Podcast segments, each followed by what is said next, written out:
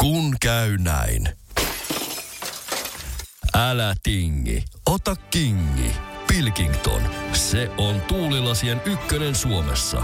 Löydä sinua lähin asennusliike osoitteesta tuulilasirikki.fi. Laatua on Pilkington. Suomirokin artistitunti. Suomerokin artistitunnin neljännen tuotantokauden kimppuun päästiin vihdoinkin ja ensimmäisenä haastateltavana mulla tällä tuotantokaudella on äh, suomalaisen power metallin, voisi sanoa, että pioneereihin lukeutuvan Sonata Arktikan keula, hahmo, laulaja, säveltäjä. Mitähän kaikkea merittäjä kaverilta nyt löytyykään? Toni Kakko, morjesta. Morjesta, morjesta. Mikä tota, fiilis sulla näin 2021 ollaan elokuuhun päässyt syksy tässä pikkusen levittelee jo käsiä, vaikka tällä hetkellä ainakin Keminmaassa paistaa aurinko. No hyvä on fiilis. Tälleen niin kuin, siis juuri tämän auringonpaisteen kannalta. Ja hieno kesä ollut ja saanut, saanut nauttia siitä ihan koto-oloissakin. Tosi se tulee sitten semmoisen pienen varjopuolen kanssa toki tämä, tämä kotona nautiskelu tässä. Että töitä ei ole päässyt tekemään ihan siihen tahtiin, kun mitä olisi ehkä ollut suotavaakin. Mutta että, niin, niin, tämä alku tuli ehkä meille bändinä, mutta on 20 vuotta tuolla kierretty ympäri palloa, niin tämä tuli ihan hyvää paikkaa. Että jos joskus piti, piti tämmöistä tapahtua, niin nyt oli ehkä just hyvä. Onko sä kerännyt siinä 20 vuoden aikana semmoisia kunnon lomia pahemmin viettääkään? No ei hirveänä, että pahimmillaan se on ollut, mulla on ollut suora rundi loppunut, niin seuraavana päivänä ehkä ruvennut sinne biisiä vääntämään tai jatkanut niiden vääntämistä ja sitten sitä kautta studio ja sitten alkaa promorundia takaisin kiertueelle ja tätä rallia. Se oli jossakin vaiheessa vähän turhankin hektistä, mutta olen välillä yrittänyt, yrittänyt päästä irti. Mutta kun mä yleensä otan stressannut rundeistakin sen verran paljon, että mä, jos kuukauden parin päässä on lähtö, niin mä oon tavallaan jo matkalaukku suunnilleen pakattuna siinä, vaikka ei nyt fyysisesti ole, mutta henkinen sellainen. Että, että niin se on tosi vaikea päästä irti tuosta työstä sitten, niin se, nyt, on, nyt on kyllä pystynyt tekemään senkin sitten. Mihin ne ajatukset sitten on vienyt, kun se varmasti vaatii totuttelua tuommoinen noinkin sanotaan, no kuulostaa vähän työnarkomanialta jopa sulla toi, toi homma, tai sitten se on niin mukavaa vaan, että sitä musiikkia tykkää tehdä, niin mihin ne ajatukset on sua vienyt? Siis nyt tässä tämän niin. koronan aikana. No, t- mulla on kaksi alakouluikäistä lasta tällainen, niin tuota, se, se linja on jo, on jo vastausta tarpeeksi, että, että niin sitä, niitä, sillä on vähän vielä tuossa ikää väliä, että isi on kotona. Niin, niin, tota, se, se, on ollut tosi hieno siinäkin mielessä, että nyt on, nyt on tota, niin, niin pystynyt, pystynyt keskittyä lasten, lasten kanssa touhumaan. Ja kun ottaa nyt vaikka tuo nuorempi poika, niin tota, ensimmäisen vuotensa aikana, niin mä taisin olla joku 200 päivää reissussa. Oho. Niin, niin tota, se, ei, se ei tuntunut oikein hyvältä. Ja, tota, mutta nyt on ollut mukava ottaa tätä vahinkoa takaisin tässä sitten. Hmm. Mutta tota, niin, Onko se... Joo, siis, no kyllä tämä on tullut siis tehtyä ihan, ihan kuitenkin tuota musiikkihommeliä, eikä saanut kaikissa rauhassa keskittyä kirjoittelemaan biisejä ja, ja mietiskelemään vähän, että, että mihinkä suuntaan tätä lähtee viemään tätä sonata-laivaakin ja sitten jotain sivuprojektiakin ehkä, ehkä tässä hautunut vähän se. Ah, okei, okay, sulla on semmoista, semmoista mielessä. Tietenkin sulla jouluaikoihin on raskasta jouluohommat vie, vie tota, vai vieläkö sä oot niissä muuten mukana? Onko? Joo, kyllä, kyllä mahdollisuuksien mukaan. Mahdollisuudet on aina välillä vähän, vähän ohuita, että, että niin. hmm. mutta että mielellä, mielellään niitä aina tekee. Sehän on ihan maailman parasta hommaa, että mahtava porukka, jonka kanssa tehdään duunia ja kierrellä tuolla lepposia, lepposia keikkoja, muutaman biisin käyvän lauleskelemassa ja levittää joulun tunnelmaa, mikä on niin hieno kuin se. Niistä varmaan tykkää sitten omatkin muksut käydä katsomassa tai, tai vähintään kuunnella niitä, niitä jouluversioita. Kyllä, kyllä, ne tietenkin kuuntelee. En mä tiedä, isi, isi on tämmöinen rokki, rokkityyppi, niin tuota, ne jotenkin kapina hengessä sitten lähtee suuntautumaan musiikillisesti johonkin ihan eri suuntaan, mutta kyllä ne, kyllä ne sitä kuuntelee. No niin, hyvä.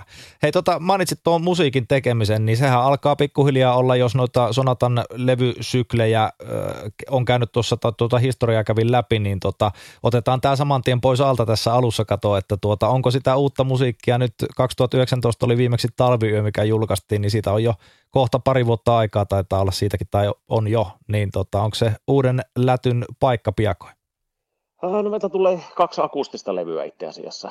Miten julkaisu on tässä nyt siirretty? Me saatiin jo viime vuoden puolella ne valmiiksi, mutta että kun koska pitää yrittää vähän rytmittää tuon kiertämisen kanssa sitä julkaisua, niin, niin tuota, sitä on siirretty eteenpäin jatkuvalla syötöllä. Ja nyt tällä hetkellä näyttää että äh, ehkä alkuvuodesta saada se ensimmäinen niistä levyistä ja toinen tuli sitten loppuvuodesta. Ja sitten tehtäisiin tietenkin akustista kiertuetta vähän siihen kylkeen. Ja sen samalla sitten väliaikoina on tarkoitus vääntää tuo Sonatan levyä, ainakin niin kappaleita kasaan ja kerätä ehkä semmoinen vähän, vähän enemmän no old school on vähän vaarallinen sana käyttää, mutta sellainen palvelu sinne ei ole vähän niin kuin power metal juurille, että yrittää, yrittää herätellä sitä henkiä. Joka tapauksessa pitäisi saada vähän nopeampi levy aikaiseksi, mm. aika paljonkin nopeampi. Jotenkin tuon edellisen kanssa niin sattui lipsahtamaan, että hämmentyi siinä vaiheessa, kun oli masterikästä, että tästä kun tuli vähän tämmöinen rauhallisemman oloinen lähty sitten, mutta se tekovaiheessa ei tuntunut siltä, oltiin kaikki tyytyväisiä, mutta jälkiviisaus, sehän se on sitä mukavinta hauskaa. Hmm, ei se sekään huono levy ole, se kyllä täytyy sanoa. Että, mutta nyt kun on himmaltu, niin sitten on mukava painaa kaasua vähän. Kyllä, kyllä. Juuri oikea hetki tehdä näin. Kyllä. Mainitsit nuo akustiset levyt, niin tuleeko se olemaan sitten ihan tuota, läpileikkaus Sonatan biiseistä, että siellä vanhat biisit uudelleen sovitettuna vai onko uutta materiaalia myöskin seassa? No vanhoja biisejä, ei, ei ole toistaiseksi jo uusia, mutta jos näitä tehdään useampia näitä akkareita, niin mulla on käynyt mielessä kyllä, että olisi mukava vähän originaali kappaleita laittaa sinne sekaan sitten. Tokihan se olisi jo myynti mielessäkin hauska. Ja sitten kun monet nämä sonataan kappaleet, ne alun perin syntyy ehkä enemmän sen henkisenä, että se on aina se melodia edellä, edellä mennään ja, mennään ja semmoinen tunnelma. Niin, niin tuota, siinä, sen takia oikeastaan nämä akkarilevyt olikin tavattoman helppo tehdä, että siinä oli materiaalia oli jopa liikaa. Kappaleita, jotka on melodisia ja vääntyy tosi helposti pienellä vaivalla vaivalla ottaa niin, niin akustisen muotoon, mutta me yritettiin sitten vähän rikkoa sitä, että ei mennä, mennä niin itsessään, itsestään selvyys, selvyksien kautta tuossa, vaan niin tuota, väännettiin ja käännettiin ja muutettiin niitä kappaleita sillä tavalla, että ne kuitenkin kuulostaa jollakin tapaa jollekin ehkä uudeltakin. Monet semmoiset nopeammat, nopeammat kappaleet sai uuden, uuden elämän tota, niin, niin, vähän, vähän rauhallisemmassa muodossa ja sitten toisinkin päin kyllä. Että, hmm. että, kyllä Niitä on kyllä tullut, sulla varmasti veivattua satoja, ellei tuhansia kertoja keikolla niitä vanhoja biisejä, niin löysitkö niistä jotain uusia puolia, kenties uutta sanomaa, kun sait vähän, vähän pikkusen hidastaa sitä tahtia just niin kuin akustiseen muotoon vääntää?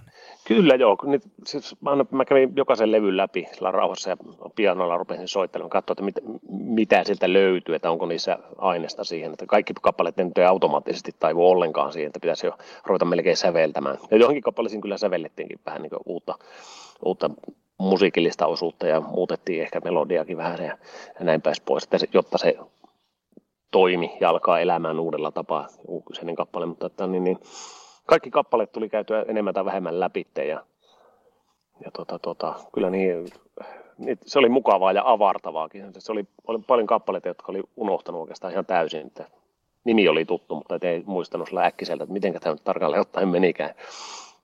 Kuitenkin sillä on, on levyllä on niin paljon biisejä, jotka eivät ole olleet sitten niin live-setissäkään mukana koskaan. Että, hmm. että niitä on hauska katsoa, että Sinne jäi kyllä niin paljon materiaalia, että on siellä toki 10 minuutin biisiäkin. Semmoista olisi ihan kiva vääntää sellainen niin kolme ja puolen, neljä minuutin raapasu, joka toimisi jopa akustisesti sitten. Että sekin on kaikki on mahdollista. Tosi siinä haasteeksi muodostuu ehkä sitten toi tarina. Että, mm. tota niin, mutta kymmenen minuuttia kyllä ei, siihen mahtuu sitä instrumentaaliosakin sitten niin paljon, että ehkä se vielä taittuisi joku White Purple Coastoskin siinä muodossa. kyllä, kyllä. Suomirokin artistitunti. Suoraa suukakynästä. Toni Kakko, jos mennään siihen tuota, tämän artistitunnin tavallaan pihviin, eli siihen merkityksellisiin kappaleisiin uran varrelta, niin tota, aloitetaanko me kronologisessa järjestyksessä? Onko sä valinnut tuoreempaa sonataa vai onko sä valinnut sitä vanhempaa sonataa vai onko vähän läpileikkaus urasta tämä, mitä tullaan kohta kuulemaan? No tässä on vähän, vähän ei ihan tuoreemmalta levyltä ei ole, mutta sitten tuo löytyy, löytyy vähän, vähän siitä, no kuitenkin 2010 vuoden jälkeen on, on, on kappaletta tässä mukana. Mutta että niin, mä en itse mä en ajatellut tuota kronologiaa millään lailla, mutta jos tässä lähdetään vaikka liikenteisen Tallula-kappaleesta. Okei. Okay. Joka tota, noin, niin se on, ö, ö, no varmaan Suomessa meidän tunnetuin kappale. Se tuntuu, että se on puoli Suomea on laulanut sitä karaokeessa ja, ja se, on, se, on, se on myöskin niin heti heittämällä vanhin kappale näistä, näistä mitä tota, niin, tässä listalla, että mä taisin kirjoittaa sen vuonna 1997, piti tarkistaa netistä itse asiassa tuo, koska kun silloin oli, jos muistat, kun taivaalla lensi tämä Halebop-kometta ja se näkyy silloin kevät-talvella. Muistan. Niin, niin, niin tämä oli, käytiin siinä, I Remember Shooting Stars, lauletaan siinä biisissä, niin eihän se mikään Shooting Stars sinänsä ole, mutta se on kometta. Niin siitä, siitä kuitenkin saa inspiraation tuon kappaleeseen. Nämä on näitä mun tämmöisiä slummien miljonäärijuttuja, että milloin se oli se Halepoppi taivaalla. tuon biisikappaleen kautta ehkä mä voisin muistaakin on sitten. Mutta tota, niin, se oli myös yhdellä demolla, mutta ei sillä, joka Sonatalle sitten loppujen lopuksi skooraston levytyssopimuksen, mutta tota, niin, niin, eikä edes päätynyt ensimmäiselle levylle Ekliptikalle, koska bändi jätkät tuumasta se on liian löysä ja tylsä kappale.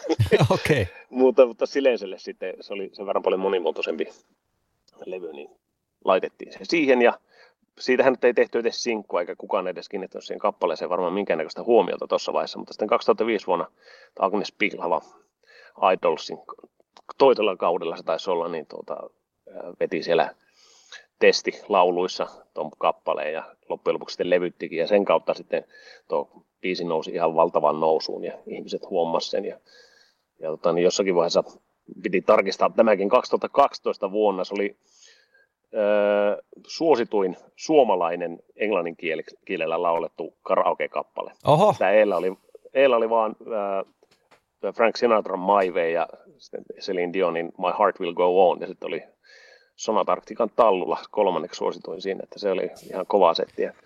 Ja on se siellä ollut tietenkin siellä listoilla sitä senkin jälkeen, että mä en edes tiedä kuinka monta versiota mä oon kuullut ja mulla on lähetetty video, videoita, kun kaverit juhlapäissään siinä lauluskelevat jossakin karaokeessa ja, tai kuulevat, kun joku toinen laulaa sitä nauhoittavat videota mulle sitten ilahduttamaan.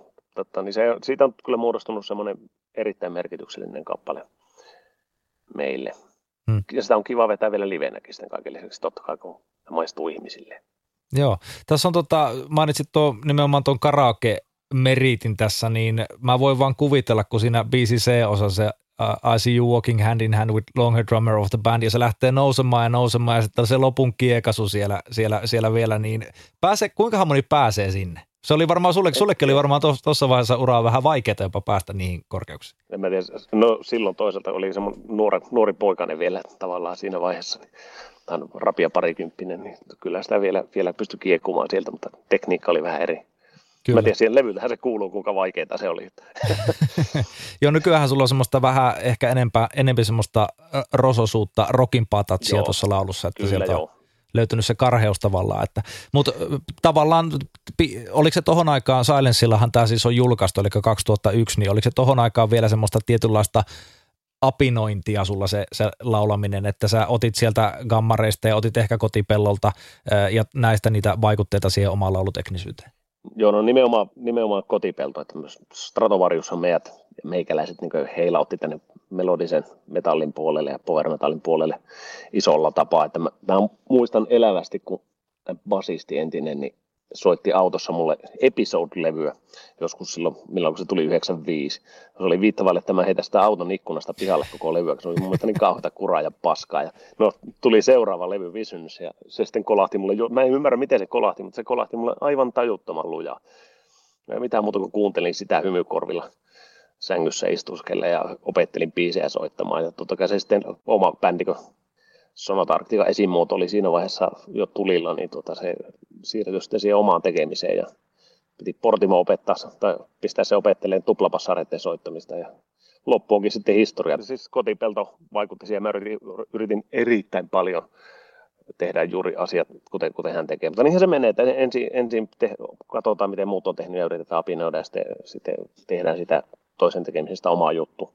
Hmm. Ja kiertua, että siinä on opettanut totta kai sen homman. Huomannut, että studiossa kiekuu ja piippaa vaikka kuinka korkealta pikkupätkissä jotakin laulua menemään, sitten, että ei tämä livenä toimikaan tällä tavalla, niin seuraavalla kertaa kun menet studioon, niin kyllähän se huomaat sitten tekevässä asioita vähän jotakin viisa, viisastuneena ja hmm. eri lailla. Kyllä.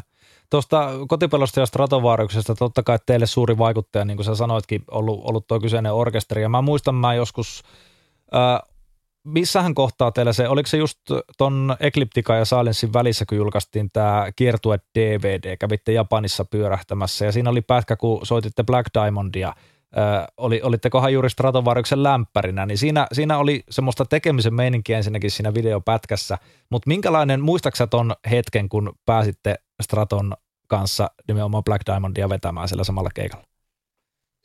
Se taisi olla, tota, niin, siis tämä pätkähän tuolta Stratojen sitä Visions. Eikö niin olikin? Näinhän se olikin, Vision, joo. Tai ei se ollut edes Visions, vaan se oli se niiden semmoinen sekoilu, missä oli vain niiden historiaa, kaikenlaisia videonpätkiä ja muuta. Me siihen päästiin, päästiin mukaan. Ja kyllä, kyllähän se oli tietenkin no me oltiin siinä vaiheessa, se oli, taisi olla niin kiertua viimeistä keikkaa tai tätä osastoa, niin sitten se oli semmoista kikkailua hauskaa, ja oltiin jo tultu tutuiksi jätkien kanssa, niin olihan se semmoinen, ei jumalauta, että tällaista ollaan.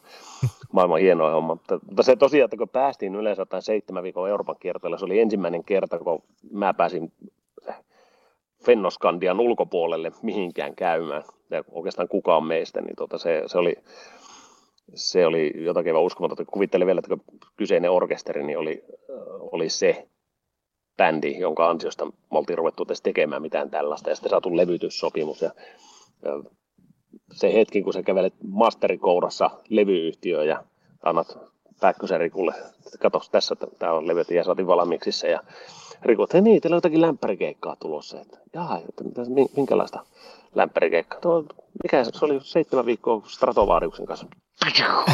Ei ole totta. Tätä päärää ja rupesi pelottamaan oikeasti. Ja sitten, no, huvittavaa anekdoottia aiheesta vielä, että kun juteltiin, kun meillä sitten Rhapsody oli siinä meidän välissä. Se oli niin toinen bändi siinä, tai kolmas bändi, ja me oltiin ensimmäinen hän oli keskellä. Niin, niin me, me seitsemän, viikkoa, seitsemän viikkoa oltiin samassa bussissa Rhapsody jätkien kanssa ja tultiin tutuksi. Ja, ja kun juteltiin sillä tavalla, että miltä se oli vaikuttanut, kun kuultiin, että mitä, mitä bändejä siellä tulee olemaan, niin me oltiin, sanottiin toki heti, että me oltiin ihan varma, että ne jotakin huumeen käyttäjiä ja me ollaan kuseessa ja lirissä ja tästä tulee ihan kauheata tästä koko seitsemästä viikosta. Ne oli katsonut meidän ensimmäisen levyn promokuvia ja ajattelin, että meistä ihan sama. me väri, väri jollakin linssillä oli laitettu semmoista, munkin silmät näytti joltakin miltä lienee kauhealta siinä kuvassa ja kummakin, kummakin elettiin, elettiin kauheassa pelossa tuossa vaiheessa, että minkä, minkä porukan kanssa tässä joudutaan viettää seitsemän viikkoa samassa bussissa, mutta me oltiin kyllä yllättävän sama henkisiä sitten loppupeleissä. Että kaikilla oli hauskaa ja hmm. siitä jäi kyllä ikuiset muistot. Hmm. Tricky Beansista Tricky Meansiksi kolmessa vuodessa, eli oliko se 96 perustettiin ja sitten 99, 99 tuota, tai kol, sen eka, eka demon jälkeen vaihtui nimi Tricky Meansiksi ja sitten 99 vaihtui nimi, kun levysopimus tuli, niin Sonata Arktikaksi, eli nyt tunnetaan teidät sillä nimellä totta kai. Kyllä joo. Niin tota, saman tien eka levy sitten Ecliptica, ää, joka meikäläisellä henkilökohtaisesti kyllä räjäytti panki siinä mielessä, että mä olin siihen asti just Strato kuunnellut tosi paljon, sitten Ecliptica tuli vastaan, niin mä olin, mä olin aivan ihmeessä, että mitä helvettiä, että kemistä tulee oikeasti tämmöistä metallimusiikkia. Niin, niin tota, se, oli, se on yhdeksi ehdottomaksi klassikoksi omalla kohdalla muodostunut se albumi omasta musiikkihistoriasta. Niin tota, sehän myi sitten saman tien Japanissakin ihan älyttömät määrät, määrät tuota, ja sitten monta vuotta myöhemmin Suomessa tuli vasta se kultalevy. Japanissa se oli tainnut myydä, myydä niin kuin ensimmäisellä viikolla yli 30 000 kappaletta tai jotain, jotain vastaavaa. tätä luokkaa se oli joo. Niin, minkälainen tunne toi oli, että sieltä Pohjois-Suomen Suomen tuota, sieltä pohjukasta yhtäkkiä Japanissa myydään teidän levyä 30 000 kappaletta? No onneksi me kuultiin se vähän niin kuin pienellä viiveellä, että me vasta sitten joskus seuraavan vuoden puolella pitkästi, että se oli niin kuin samaan tien oli mennyt tuommoisia määriä, mutta se siis niin kuin tuntui ihan uskomattomalta, että tuntuu, pää räjähtää ja pelotti ja kaikkia muuta, että kuitenkin me oltiin niin raaka omena siinä vaiheessa, kun me poimittiin puusta. Meillä olisi jonkun olisi ehkä ollut viisasta vähän, vähän prepata ja kouluttaa jäppisiä ennen, ennen kuin pistetään, pistetään tekemään ihan tosissaan tuollaista levyä ja kiertämään ja tuonne maailmalle pörräämään, mutta toisaalta tiellä sitä oppinut sitten. Mutta että, kyllähän se räjäytti pään ja tuntui aivan uskomattomalta. Et, mutta että, koska nyt ollaan täältä, mistä ollaan, niin ei kellään ei käynyt mielessäkään, että tämä menisi kihahtaisi hattuun. Tuntuu, että me tultiin joltakin pitkältä rundilta, niin kaikki kaverit katsoivat meitä oudosti, että, että ollaanko me vielä samoja jätkiä ollenkaan. Tuntuu, että muut muuttuu enemmän kuin me kaiken sen alkuhulinan seurauksena, että ja niiden suhtautuminen meihin. Hmm. No. Oliko, oliko, ol, oliko elämän muutos tämä, kun pääsitte ja lähditte nimenomaan sinne Fennoskandinavian ulkopuolelle yhtäkkiä rundaamaan, niin oliko se jonkunnäköinen shokki teille? No kyllähän se oli, siis jännitti aivan älyttömästi lähteä, että ei se nuoria poikia oltiin ja sinne lähetti, piti vaan luottaa siihen, että meistä pidetään huolta. Ja, ja tota, no, niin.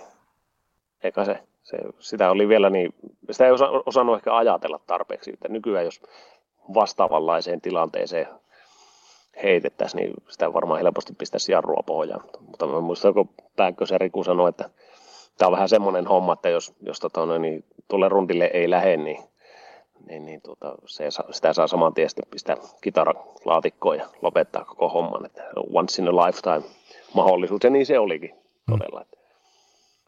Kyllä se, se oli, me saatiin semmoinen, niin kuin, ei tarvinnut aloittaa ensimmäiseltä portaalta tätä hommaa tietyllä tapaa, että heitettiin suoraan, suoraan vähän, vähän, vähän korkeammalle ja saatiin tosi paljon huomiota ja, ja faneja sillä, sillä rundilla ja, ja sitten sitä seuraavalla rundilla. Mä oltiin kanssa sitten Silence-levyn kanssa kiertämässä. Sekin oli, se oli erillä tavalla kouluttava kokemus se sitten, mutta yhtä lailla hauskaa.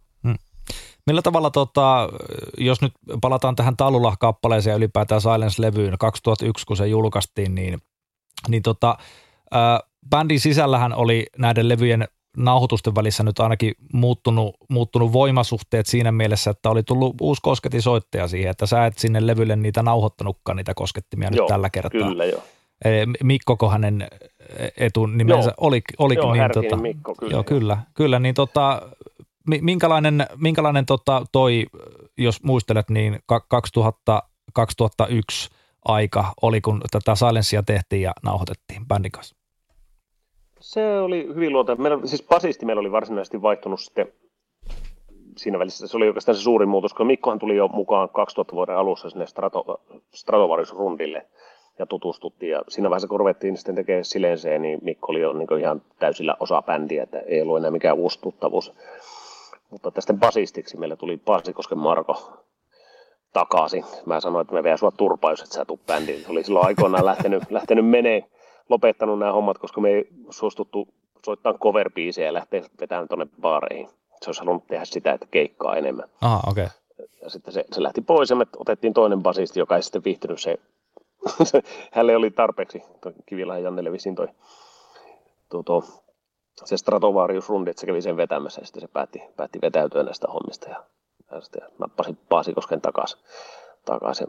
Marko tuli ja sillä porukalla mentiin sitten hyvän pätkää sinne. Hmm näitä levyjä. Tunnelma oli erittäin hyvä. Se Silence-levy tehtiin tosi monessa pätkässä. Mä kävin aina välillä kirjoittelemassa biisejä kotona ja tai nyt tuntuu, että tosi monessa pätkässä, nykyään se saattaa olla vielä useammassakin pätkässä, mutta silloin, että oltiin kolmenkin otteeseen studiossa nauhoittamassa. Ja olisi kyllä sellaista, oli koko ajan katastrofiainekset ilmassa, että, että siellä pelattiin tietokonetta välillä studio, studion nurkassa, eikä kukaan tehnyt yhtään mitään, mutta että, me saatiin kuitenkin levy, haudutettua sitä kasaan. Ja hmm. Tunnelma oli mukava ja, ja koettiinhan me siinä vaiheessa olevamme jo kuitenkin sitten vähän niin kuin tekijämiehiä enemmän. Ja Mikon tuleminen bändiin toiseen tosi paljon semmoista ammattimaisuutta verrattuna siihen, että mä olin räpeillyt niitä koskettimia, niin nyt oli oikeasti tuommoinen ihan, ihan hemmetin hyvää soittaa ja vetämässä, niin mä olin niin, niin tyytyväinen ja iloinen siitä. Hmm.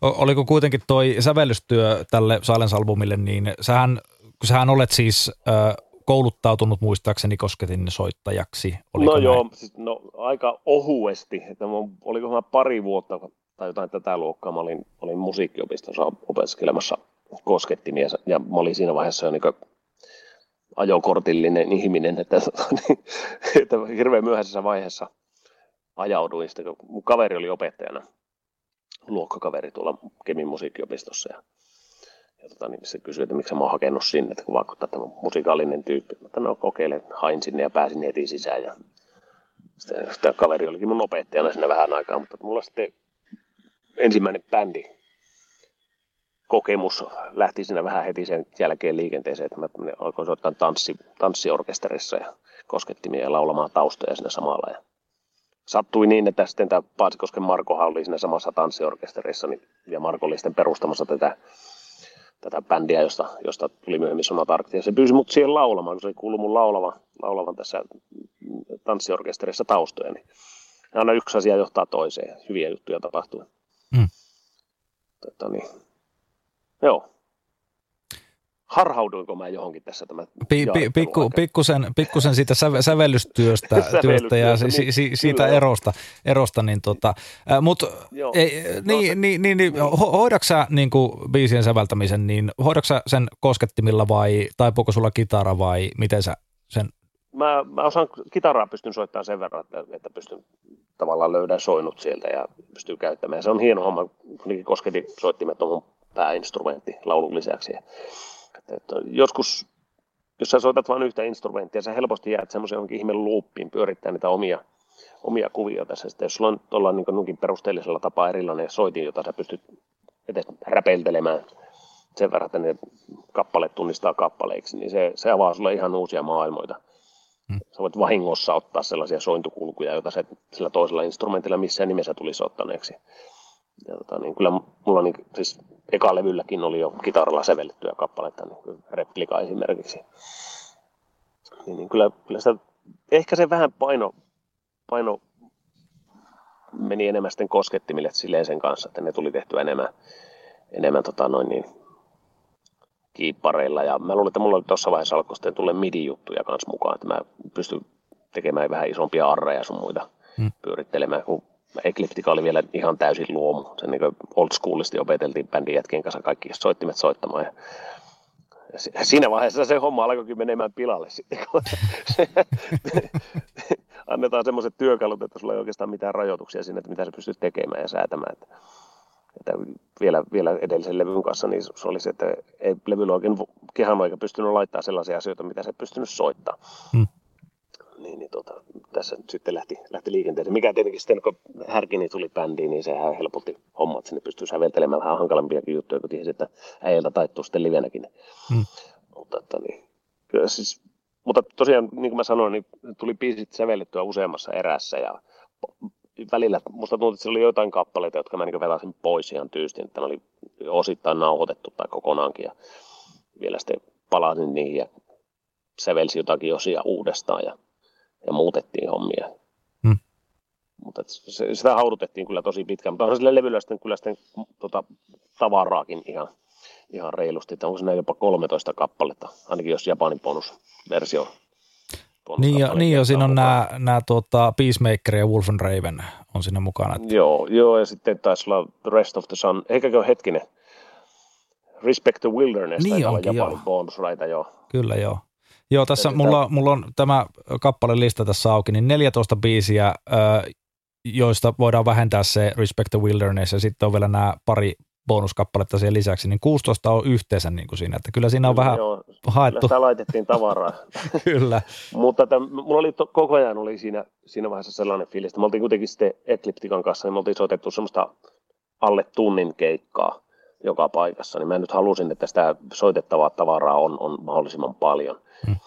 Pistää siinä vaiheessa nyt ylös ulos tuommoinen levy, missä on, missä on reilusti, reilusti vastinetta rahalle, että fani ostaa levy, niin siihen tulee sitten paljon, paljon juttuja. Tietenkin se, se, että siinä on paljon biisejä, niin sehän mahdollisti sen, että siihen pystyy laittamaan kaksi isoa balladia esimerkiksi.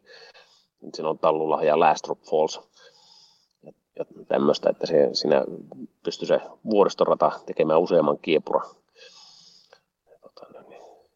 Niin. Ja siis se on yhä vain yksi mun mielilevyjä Sonatan levyistä. Että toki mä sen mielelläni nauhoittaisin vaikka uudestaan, jos sikseen tulisi, mutta että eihän sitä tulisi missään nimessä sama.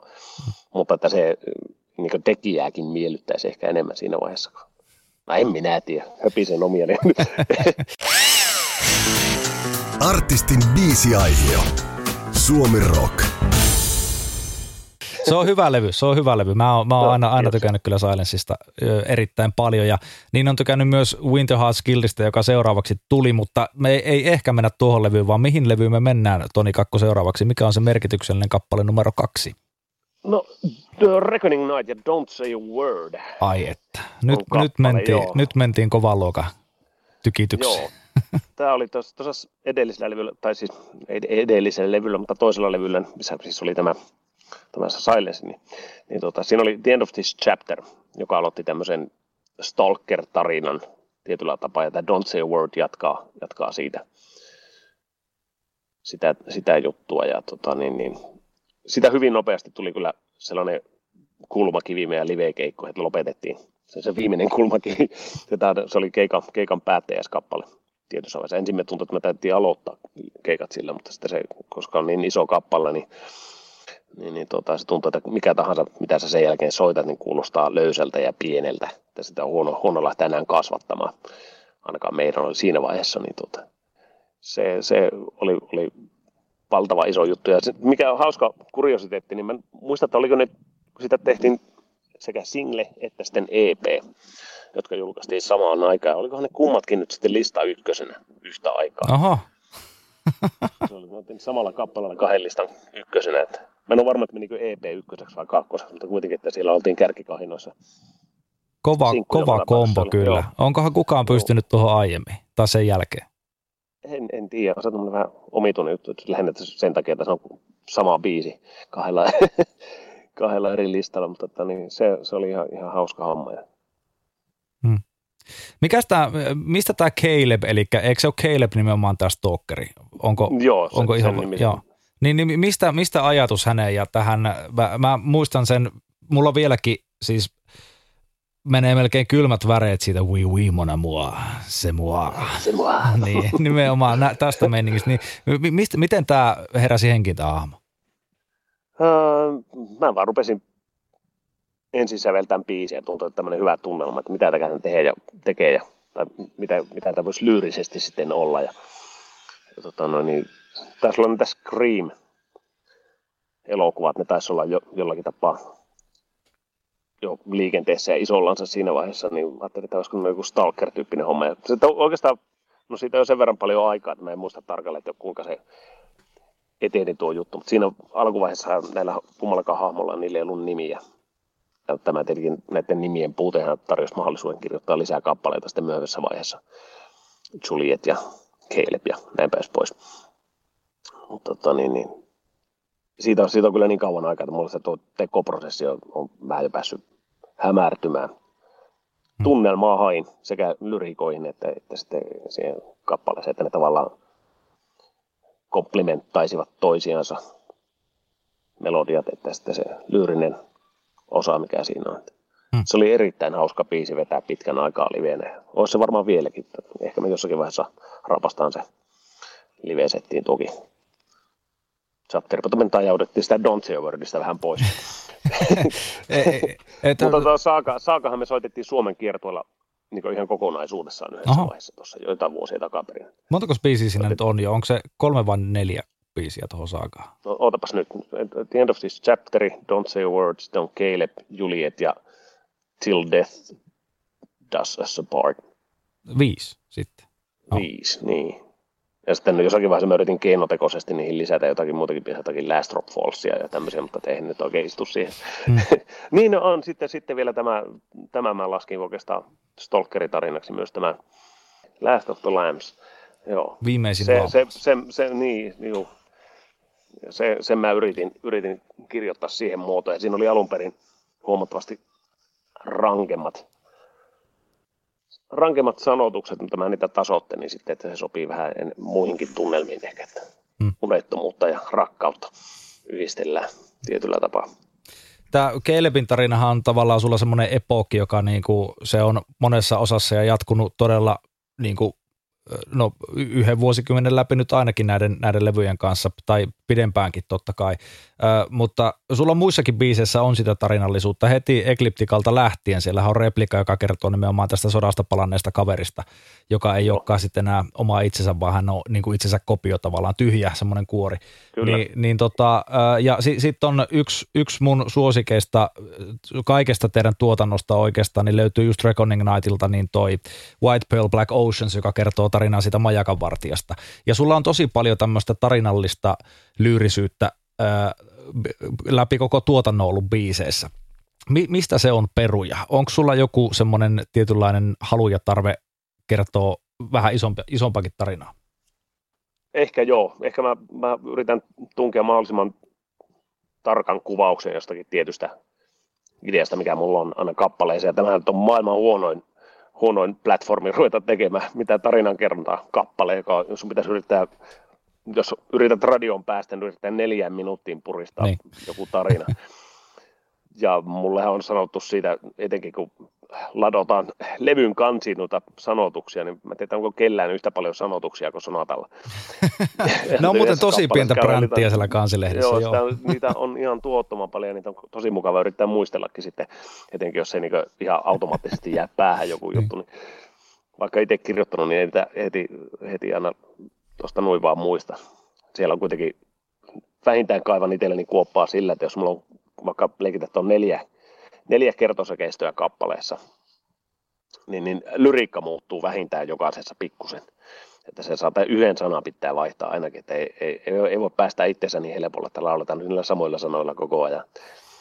Että, että, niin sitä mä oon yrittänyt opetella, että tiivistää tuota kerrotaan ja siinä olisi kyllä paljon varaakin, mutta että, en mä tiedä toisaalta, kun jos kappale vaatii ja jos ne kappaleessa on tilaa, tilaa tota, niin, niin, tuoda uusia asioita esille, niin minkä takia turhaa toistaa kertosakeiston ulkopuolella hirveästi mitään.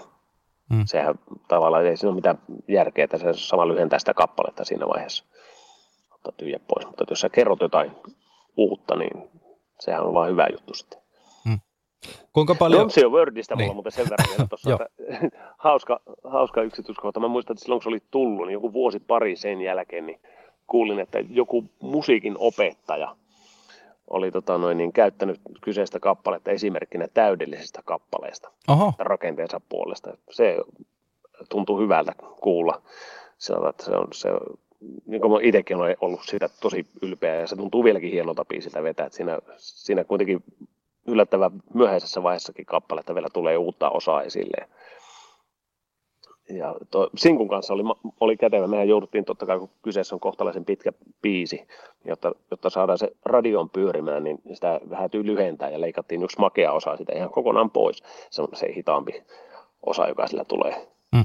välissä, niin se leikattiin pois ja ihmiset sinä sitten ajattelivat, että jaa, jaa, että se on levyllä oleva versio on, on pitempi, että jotakin tyhjän päivästä luritusta tai jotain muuta siellä tulee, vaan niin kappale vaan parani sitten siinä pidempänä versiona, niin se, se oli, se oli sanotaan, että säveltäjä kokee onnistuneensa siinä vaiheessa, kun jos lyhyt versio on hito hyvä ja, hmm. ja tota noin, niin sitten tämä varsinainen pidempi teos on vielä, vielä ylit, ylittää nekin sfäärit sitten kuulijan korvassa, niin se oli, se on jäänyt mulle ikuisesti mieleen semmoisena onnistumisena tavallaan niin säveltäjänä. Hmm. Tässä kohtaa sulla muuten oli Reckoning Nightissa nyt viimeistään äh, nimenomaan kun puhuin siitä, siitä tietynlaisesta rokimmasta tatsista, karheudesta laulussa, niin Don't Say a Wordissa se kuvastuu tosi hyvin, että sä oot sen jo tuohon äh, tullessa oppinut. Ja sitten toinen biisi, mikä tältä levyltä löytyy, missä se on, niin Shamandalai. Mä tänään kuuntelin viimeksi Shamandalain ja siinä kohtaa, kun tulee se C-osa, ja, ja tuota, I, I was unable to cope with what you said ja niin edespäin. Ja sitten kun se nousee sinne ylös ja se tulee se taas kerran se karjasu sieltä, sitä ihan feelings I had way but sham and lie. Ja sitten droppaa siihen herkkään kohtaan, niin täydet kylmät väret taas kerran. Niin minkälainen tavallaan, jos ajattelee sieltä Ekliptikasta tähän Reckoning Nightiin tullessa, tässä useampi vuosi toki on välissä, mutta minkälainen semmoinen oppimatka tämä sulle oli laulajana tohon, tohon asti? Kyllä sitä siinä vaiheessa sitä ehkä eli laulajana semmoista kulta-aikaa tietyllä tapaa, että sitä oli, oli vielä nuori, mutta ei, ei, ei kokematon, että, että, että niin, ääni oli hyvässä kuosissa eikä, eikä ollut vielä vuodet päässyt vaikuttaa. Tosin vuosien myötähän tulee hyväkin juttua kovasti sitten siihen ääneen ja näin pääsi pois, mutta, mutta siihen aikaan sitä eli niin tämmöisen rock, metalli, korkealta laulamisen semmoista kultakautta itsellä, että tuntui, että ääni pelitti siinä siinä hommassa tosi hyvin. Ei ollut vielä päässyt rääkkäämään keikkaolosuhteissa itseensä sillä, sillä tapaa pilalle. Siinä oli semmoista tietynlaista kirkkautta kuitenkin siinä rähinän seassa.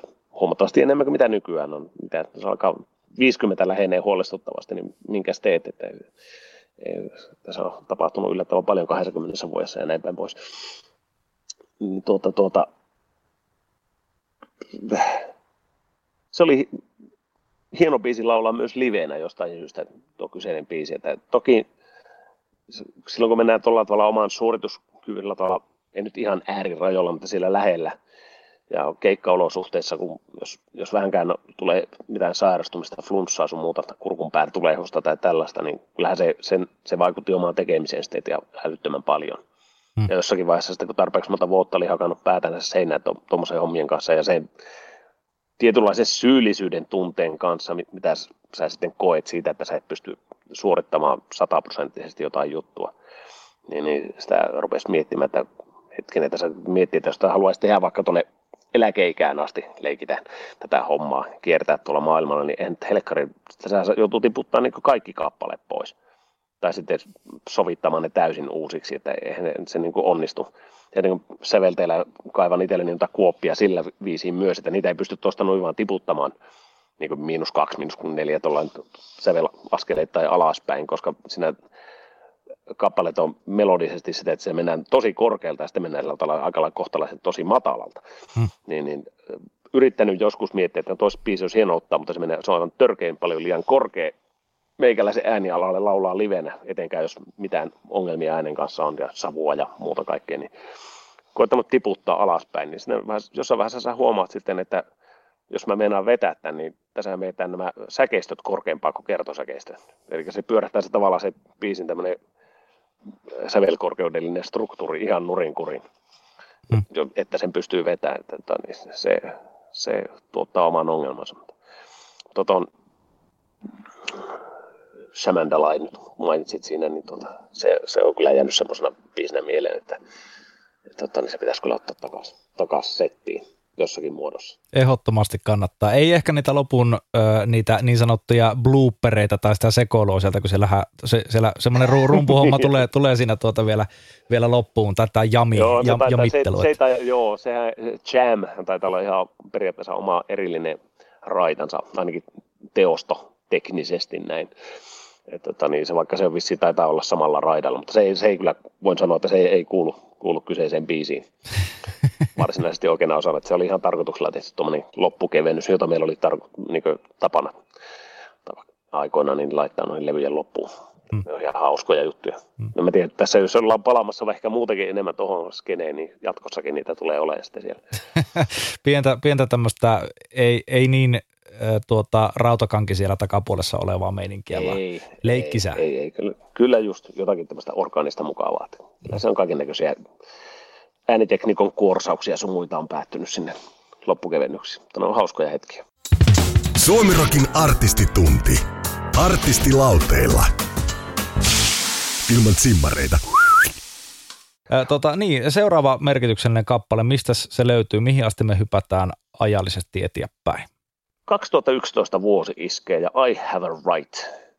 The Stones Grow Her Name-albumin ensimmäinen sinkku ja sattumoisin viimeinen biisi, minkä mä sävelsin koko levylle, että sitä tuntui, että uupuu yksi kappale ja mä että no, rupean äkkiä räpimään jonkun ja katsotaan, tästä tulee joku Japanin Bonfraita tyyppinen homma ja tekasin sen valmiiksi ja lähetin sen studiolle ja pojat kuunteli ja mä, ennen kuin oli ehtinyt varmaan loppuun, niin mä olin jo laittanut niille viestiä sillä, että scratch that, että tämä ei tule olemaan tämä versio, koska se oli semmoinen nopea tuplapasari jyystö se koko homma. Ja, ja tota, niin, niin seuraavana aamuna laitoin sitten se, sen version, mistä tuli, tuli tämä lopullinen versio, tämä rauhallisempi kappale, se oli äärimmäisen hyvä tunnelma. Ja, ja tota, niin sattumoisin mulla, mulla esikoinen syntyi 2011, niin tämä biisi tietenkin aiheeltaan, niin hyvin luontevasti sitten tuli mukaan tähän kappaleeseen ja, ja sai, sai suuren merkityksen. Ja, ja sen ansiosta tämä biisi on päätynyt aika moniin paikkoihin ja tehnyt paljon hyvää sitten myös hmm. ympäri maailmaa. Ihmiset ovat voineet käyttää niitä erilaisissa tilaisuuksissa ja näin päin pois. Lapsen oikeudet.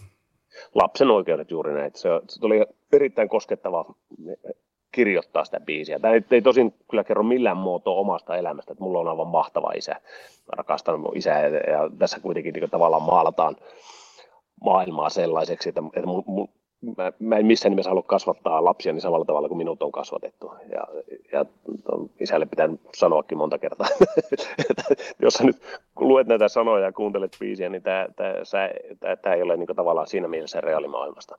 Hmm. Mutta monen muun maailmasta valitettavasti kylläkin. Että, että jos on jollakin esimerkiksi nyt rasistisia taipumuksia, niin sitten lapset kasvatetaan siihen samaan muottiin. Ja se tavallaan, eihän lapsi voi tietää, lapset ovat puhdasta savea siinä vaiheessa, kun syntyvät hyvin pitkälle sen teini-ikään asti. Hmm. muovattavissa toisin sanoen. Niin, muovattavissa juuri sellaiseksi kuin mitä, mitä halutaan ennen kuin sitten oma ajattelu kehittyy tiettyyn pisteeseen asti. Hmm. Niin, tota, on, onko tämä, tuota, tässä, tässä sulla esikone syntyi 2011 ja, ja tota, nimenomaan sieltä se teema tulee, tulee tähän biisiin, niin onko tämä tähän päivään tultaessa, tämä biisin sanoma, onko se muodostunut sulle entistä tärkeämmäksi, kun lapset on kasvanut siinä rinnalla ja tämä kappale myöskin on ihmisten mielissä alkanut elämään? On, joo. Kyllä siis tämä on vähän riippuen tilanteesta, niin tämä on, on todella hankala biisi esittää livenäkään.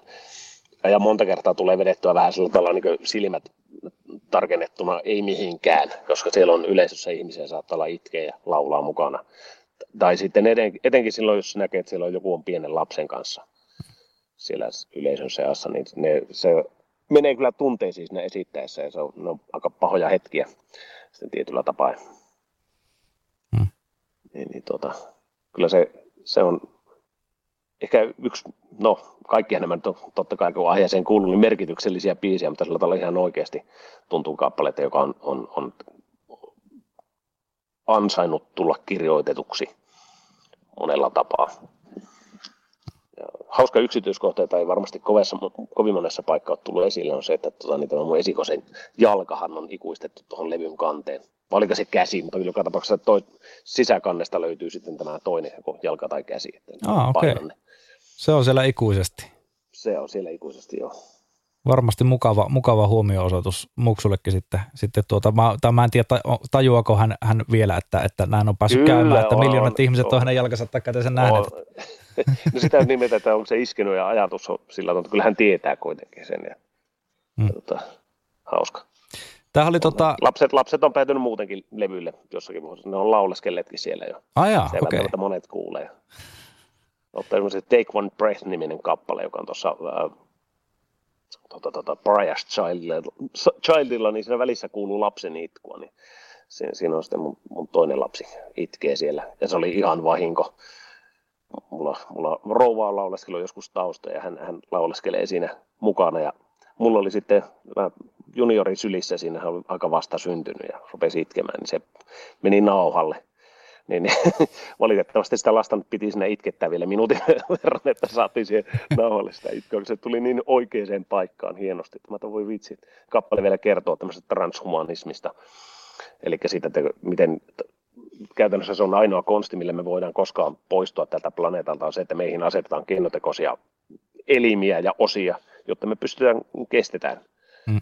Niin kuin esimerkiksi, että mennään jokin kaksi kertaa maapalloa isommalle planeetalle, niin meidän pitää olla jonkinlainen exoskeleton tyyppinen juttu, että me emme läjähdä kasaan, pystytään liikkumaan. Ja mm. muutenkin, että no on nykyäänkin keinotokyisiä sydämiä ja sun muita, muita, muita asenneita. Että missä vaiheessa sitten tarpeeksi kun niitä osia laitetaan, niin kyllähän sä olet sitten, sä et ole enää niin ihminen kuin mitä tämmöinen ihan luomu-ihminen on. Niin, kyllä. Siinä vaiheessa kiinnostunut ja lueskelin transhumanismista. Joo. niin, joko, joko se on se... vähän eri asia kuin mitä moni, moni muu saattaisi ajatella, transhumanismin. no, no mutta siis kieltämättä olet ihan oikeassa tuossa, että joko, joko meistä tulee tavallaan kyborgeja tai tämmöisiä osittain androideja, tai sitten me siirretään meidän tietoisuus johonkin muualle, hetkellisesti Kyllä, ainakin, että se on, se on meidän ainoa, ainoa keino. Niin. Kaikkea sitä tulee... Avatar-tyyppisesti. Niin, Ka- ka- kaikkea sitä tulee miehen mietittyä, kun biisejä tekee, täytyy sanoa. Joo, että... kyllä, kyllä. Hienoa. Hei, tota, tämä Stones Grow Her Name, niin tähän alkoi olla jo sitä aikakautta. Toki Uniakin oli jo, että te menitte, nimenomaan sä oot puhunut siitä, että te olette vähän poikenneet siltä power metallin polulta sinne proge metallin, puolelle ehkä enempi, niin tämä Stones Grow Her Name, niin tässä on jo aika vahvasti ne elementit mun mielestä mukana ja Pariah's Childilla vielä enempi sitten, sitten niin mistä tämä, oli, oliko tämä itsensä haastamista, että sitä progeita alettiin sinne, sinne tuota puskemaan biiseihin vai, vai mistä se, onko se jotenkin vaan luonnollista kasvua ollut bändille? Se on, no näin biisin kirjoittana, mä en tiedä mitä on muut bändin jätkät, minkälaista ajatusta heillä on ollut. Mä veikkaan, että Unia oli melkoinen shokki. Ja, ja, ja siitä eteenpäin sitten niin tuntuu, että levy, tyyli vaihtuu joka levyllä johonkin suuntaan. Että, se, se oli vähän, vähän tämmöistä itsensä hakemista tietyllä tapaa ja sitten ylikompensoitua se, mitä edellinen levy oli ollut, niin sitä yritettiin kompensoida toiseen suuntaan sitten Mutta tuosta Stone Crow Nameista täytyy sanoa, että se oli kyllä kans näitä osastoa avistuksen vahinko. Mä olin kirjoittanut levyn käytännössä valmiiksi, miinus nyt ehkä just tämä I Have a Right-biisi, ja mä sitten otin bändin jätkien kanssa puheesta, onko tämä liian löysä ja liian rock, koska sehän on oikeastaan, siinä on joitakin biisejä, jotka on niin metallihenkisiä, mutta siinä on tosi paljon semmoista ihan niin hard rock kappaleita, jotka olisi sopinut johonkin 80-luvun bändille veivattavaksi.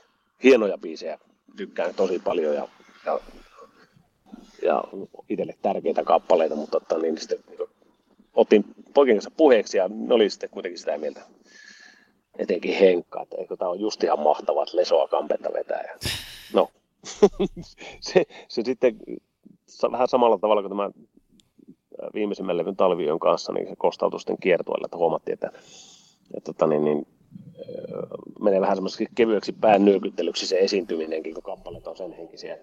Ja huomattiin, että yleisö struktuuri rupesi vaihtoa, että siellä oli niin ihan erilaista porukkaa tuli keikoille. Niin kiva kuin se onkin, niin kyllä se vähän niin häiritti, kun sieltä alkoi nämä headbangerit katoamaan. Mm. metalli, metallityypit rupesi vieroksusta, eikä, eikä se voi syyttää kyllä yhtään siitä, koska me soitettiin aika raskaalla kädellä näitä kovin paljon helppoja kappaleita, joita, joita kyseisellä levyllä oli. Ja, tota, niin, niin. Siitä nyt oikeastaan sitten jäänyt, onko sitä nyt muita biisejä hirveästi soiteltukaan aktiivisesti kyseisen levyn kiertueen jälkeen, kun tätä aivan Rightia, joka kyllä jäi ihan pysyväkseen. Onko, onko se näin niin kuin soittajana, kun tämmöistä tämmöisiä vahinkoja tapahtuu, niin kuin sä sanoit, ja sitten yle, yleisö vaihtuu ja näin, niin on, onko se soittajalle, varmasti on tullut, siis var, varmasti on tullut tämmöiseltä jopa sydänfaneilta jopa sydämistynyttä palautetta, että miksi te tämmöistä puskette pihalle, että missä on Sonata Arktika niin edespäin. Onko semmoisia no, fiiliksiä tullut? Että?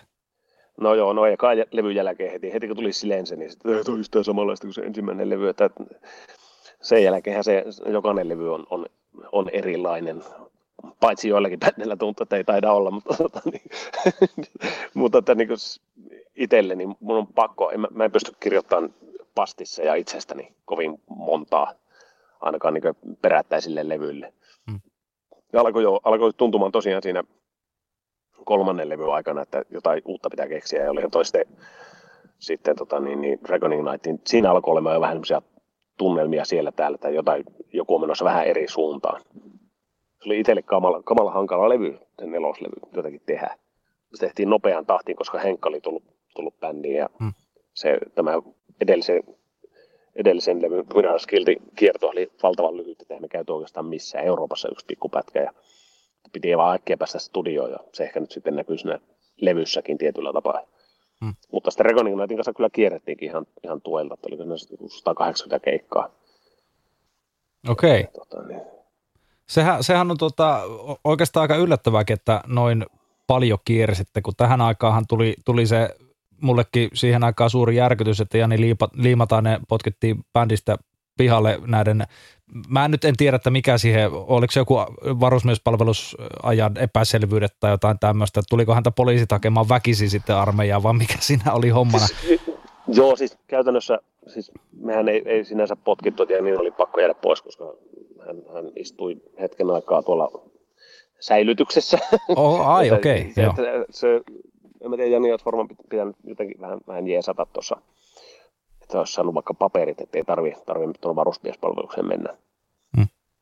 Nyt jälkiviisaana, niin se, se asia olisi voinut hoitaa jotakin toisellakin tapaa. Mutta mä luulen, että olisikohan Jani nyt ollut siinä vaiheessa enää niin kovin tyytyväinen tuohon meidän suuntaan. Oltiin siinä vaiheessa tekemässä unialevyä, mikä tietenkin varmaan oli, oli jo sitten niin ehkä liikaa. Mm, niin.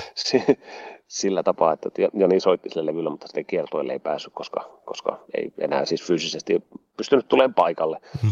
Niin, niin, tästä syystä mielestäni tota, me sovittiin, että Joo, kieltä, tota, kieltämättä Tämä oli tavallaan niin hyvässä, hyvässä yhteishengessä kuitenkin tapahtuu. Okei, okay, joo. Missä, me ollaan tosi hyvissä väleissä Janin kanssa, että ei, ei ollut mitään, mitään ongelmia. Okei, okay, joku tämä on, tämä on mulle vähän jäänyt tuolta historiahavinnosta epäselväksi. En mä tiedä, johtuuko se siitä, että siihen aikaan ei, ei ollut vieläkään meikäläisellä tuota, ei ollut älypuhelinta, kato mistä katsoa saman tien kaikki tiedot, ja ei kaikki tiedot vuotanut no. tuonne internettiin ja näin edespäin, mutta hyvä, että tähän tuli selvyys, että kuitenkin ihan Joo. hyvissä väleissä Tätä kirja, kirjassakin taitaa olla siitä juttua kyllä, että, että miten se, miten se homma meni. Joo, mutta kieltä, kieltämättä... Vuosi, vuosi, vuosikymmenen aikana saattaa totuus tietenkin muuttua tuossa, että jos kirjoitetaan lisää niin. jatko-osaa tuohon. Että, mutta tämä, kyllä siis sekin kirja, se kyllä kertoo rehellisen tilanteen siitä. Joo, mun pitää, mun pitää lukea se. Mä en, ole, mä en ole vielä lukenut sitä kirjaa, mutta pitää kyllä no. lukea, että miten sieltä kemistä maailmalle ponnistettiin. Mutta tota, niin oli sanomassa sitä tuosta Unia-albumista, että kieltämättä – se meininki on vähän semmoista, että se ei hirveästi soundaa Jani Liimataiselta nimenomaan, että kun hän on ihan sairaan kova tiluttelija, ihan äärimmäisen kova, kova kitaristi ja nimenomaan power metallista, vaikka nykyään Insomniumissa taitaa soitellakin ja se ei on kaikkea Joo. muuta kuin power metallia, mutta tuota, tuota, kieltämättä se ei, ei jotenkin kuulostakaan nimenomaan Liimataiselta se albumi. Joo, ei. Kyllä, se, en mä sinne kyllä jättänyt Janille paljon mahdollisuuksiakaan, että, että se, se alkoi olemaan hyvin tukkoon sävelletty koko juttu monella tapaa, ja koko tuotanto oli sitten vähän, vähän, vähän sen, sen henkinen. Mä, mä kyllä tykkään kappaleesta tosi paljon, mutta ei, ei se kyllä ole sillä tavalla sonatan levy. Mutta sitten toisaalta, kun ajattelee jotakin bändiä, vaikka Queenia, niin kyllähän mm. hekin siihen äh, uralle mahtuu monenlaista levyä siis tosi erilaisia juttuja, niin mä oon aina ajatellut, että se tekee bändissä tietyllä tapaa mielenkiintoisemmat. Ja se jos tulee jotakin pieniä pomppuja erilaisia levyjä väliin, niin sitten kun sä venytät sen 40 vuodelle vaikka se nämä kaikki levyt, niin sehän tekee sitä hommasta vaan mielenkiintoista. Niillä oli tommonen juttu tuossa, niin. tommonen vaihe menossa. Kyllä. monenlaista tehtyä. Ne kuitenkin, kyllä ne sitä silti tekijän tunnistaa tietyllä tapaa. Hmm. Tai niin mä haluaisin ajatella tuolla. Joo, joo, siis se pitää ihan täysin paikkansa. Mun mielestä muutenkin on vähän, vähän ehkä tukkosta – ja kulahtanutta ajatella niin kuin genrerajojen mukaan jonkun bändin taivalta, että niiden on pakko soittaa sitä power metallia koko ajan tai se ei ole sama bändi. No onhan se sama bändi, kun samat jätkät soittaa ja säveltää siinä. Niin. Se, niin. ja, ja kyllähän sitä nyt, en mäkään, jos mä vielä joisin alkoholia, niin en mä jois koko ajan vaan sitä samaa bulkkilaakeria, vaan mä haluan laventaa vähän Kyllä. sitä niin kuin meininkiä ja kokeilla eri juttuja näin, niin varmasti soittamiseen pätee sama homma, että ei sitä jaksa niin kuin koko ajan samaa bäntää. Niin kuin sä sanoit, no että pastissa sä et halua tehdä omasta itsestäsi. Että. Kyllä, ja sille, ihan varma siitä, että jos, jos sattuu, että toi se power metallikauden bändialoitelma, mikä meillä oli, niin tuota Treki Means, jos, ei, jos sillä oltaisiin satuttu saamaan levytyssopimusta, niin mulla, mä tykkään todella laajalla skaalalla musiikista erilaista. Jos mä olisin vaikka seuraavaksi innostunut regeistä ja siitä olisi tullut tosi kova juttu, niin mä teen älyttömän kova reggae-demo ja me oltaisiin sillä saatu levytyssopimus, niin me oltaisiin varmaan reggae-bändi. Hmm, kyllä. Että, tota, niin, näin, näin päin pois. Ei, siis, loppujen lopuksi biisit on biisejä ja sovitukset on sovituksia. Että hyvä biisi on hyvä biisi. Melkein sama millä tapaa sä se esität. Kyllä, se on ihan totta. Suomirokin artistitunti. Artisti levylautasella. Mitä tänään syötäisiin? Ö, Toni Kakko, meillä taitaa vielä, onko meillä pari biisiä vielä käymättä vai? Joo, Joo. pari. Men, mennään niin, mi, mihin, mihin kappaleeseen me nyt hypätään? Nyt hypätään aikakoneella takaisin vuoteen 2004. Tässä tulee tämä jo mainittu White Pearl Black Oceans. Ai että. Ai että, joo. Tämä, tämä on sellainen kappale, että tämä on ehkä, no en tiedä, aika paljon, tosi paljon vaikuttanut faneihin, että mä, ehkä, mä en ole varmaan mistään yksittäistä kappaleesta nähnyt niin paljon fanifiktiota, tatuointeja, kaikenlaista muuta taidetta ja mulla on pizzattu elokuva ideaakin tästä aiheesta, mutta se ei, ei ehkä ollut niin ammattimaisesti hoidettu, mutta tämä, joka tapauksessa sekin tuon tarinan ympärillä, mikä siinä on, niin se, siitä pystyisi tekemään elokuvan ihan kevyesti. Ja vielä kun kappale on sellainen elokuvamaisen maalaileva, niin siitä, siinä on aika makea soundtrackikin omasta mielestä. Niin, niin tota, tämä kappale ehdottomasti kuuluu tähän merkityksellisten kappaleiden listalle. Mä en tiedä kuinka monta tatuointia mä olen nähnyt ja kaikkea muita ja, ja tekstin pätkiä kirjoitettuna ihmisten ruumiin osiin. Hmm. Tota, niin. Mistä sä luulet, että se johtuu? Että tämähän on tavallaan semmoinen klassinen rakkaustarina, tämä koko bi- biisin, biisin tarina. Majakan vartija rakastuu naiseen, jonka kanssa hänellä on suhde ja sitten se aviomies käy hänet kolkkaamassa ja tämän vuoksi laiva ajaa karille ja, ja ihmisiä kuolee ja hänet tuomitaan sitten ja hän tekee itsemurhan. Mutta haikailee koko ajan tämän, tämän naisen perään totta kai, niin, niin onko se, se kerronnallinen puoli, koska tämähän on mun mielestä ihan äärimmäisen kaunis sävellys. O, oikeasti niin kuin todella toimiva kaunis sävellys, jonka, jonka pitkä biisi, joka kuulostaa siltä, että se on ohi sekunnissa, koska se on vaan niin hyvä. Niin, ja se joutuu kuuntelemaan sitten uudelleen ja uudelleen. Ö, niin kuin sanoin, niin mun suosikki biisi koko teidän tuotannosta oikeastaan tämä. Niin mikä siinä, siinä on, on sun mielestä, että se, onko, se, onko ne juuri nämä mainitsemani syyt, minkä takia se iskee niihin faneihin niin paljon? Varmaankin juuri näin. Että, että niin se, se, tosiaan me ollaan itse mietitty samaa bändin kanssa, että kun se veät keikoilla, niin oletusarvoisesti 10 minuuttinen kappale on vaan sairaan pitkä. Mutta se on, se on, niin se on soitettunakin, se on hetkessä ohi. Se on niin kuin, että, että se ei, ei missään nimessä tunnu niin pitkältä. Tämä on monta semmoista neljän minuutin kappaleita, jotka, jotka tuntuu huomattavan kivirekimäisiltä niin tähän kappaleeseen verrattuna, että tämä, se solahtaa niin kevyesti ohi ja jengi tuntuu tykkäävän, niin se menee aina oikeaan osoitteeseen. Mutta tota, tosiaan juurikin tuon mittansa vuoksi, niin sitä ei, ei kovin usein tule vedettyä keikoilla. Etenkin festareilla, niin se on automaattisesti oikeastaan rajattava melkein pois, ainakin kokonaisuudessaan. Että toki sitä saisi tehtyä osaan jotakin tällaista medley-tyyppistä hommaa, että siinä kuitenkin sellaisenkin käyttöön sopivaa melodiamateriaalia ihan tarpeeksi, hmm. jos tarinasta suostuu päästään sen verran irti. Hmm. Onko tämä semmoinen biisi, että kun tästä alkaa se sun ensimmäinen laini, All I Could See Her Eyes, niin saman tien se 10 000 päineen yleisö siellä jossain stadionilla, niin laulaa sitä ihan täpöllä mukana. Siltä se vaan itsestä tuntuu. Monta kertaa tulee tuommoisia tunnelmapaloja, niin tulee veettyä silmät kiinni.